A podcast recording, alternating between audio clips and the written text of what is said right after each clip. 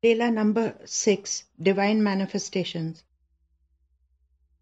Baba gives Raju his meal to eat. Some years ago, a young lad named Raju worked in the maintenance department of Sri Sai Baba Sansthan Shirdi. His job was to sweep the Samadhi Mandir and keep it clean. Once it was very crowded and he had to sweep it almost continuously. Thus, he forgot to have his lunch. Just before his duty was over, he was extremely tired, so he went upstairs and laid down to rest for a moment and fell fast asleep.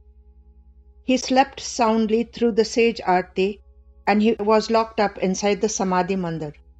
Startled, he woke up around midnight and looked around. Then he realized what had happened. His stomach was growling with hunger, and from the balcony he looked down and he could see the mosquito net was put up.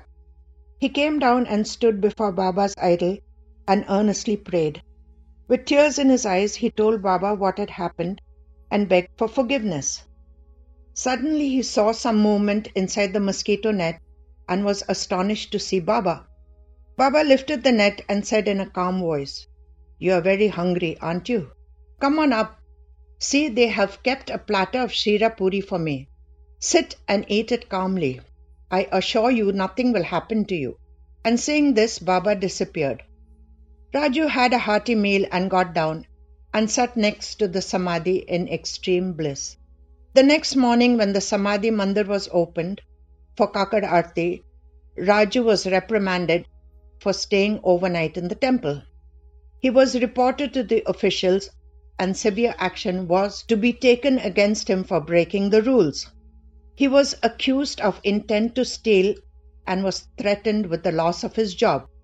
Raju pleaded with them and told them what had happened, but no one believed him. Finally, he was reported in writing to the head office in Mumbai, and further action was to be taken on their recommendation. That night, the officer dreamt of Baba, who said, Do not terminate Raju. I gave him my offering of Shira Puri to eat. It is not his fault. He's an honest lad. I want you to notify the Sansthan and make his job permanent from this very moment. And Baba disappeared. The officer immediately got up and wrote a letter to the officials at Shirdi to that effect. He also told them he was coming to Shirdi to meet Raju. The Sansthan committee was astonished at the turn of events. The next day, the officer reached Shirdi and after bowing to the Samadhi, he went to meet Raju. Raju was engrossed in sweeping at that time. The officer went straight to him and prostrated before him. He said, You are indeed fortunate that Baba himself came and fed you his offerings of Shirapuri. Then he related his dream to the astounded Sansthan officials. This Leela was written in Sri Sai Sagar magazine 2001 Diwali issue.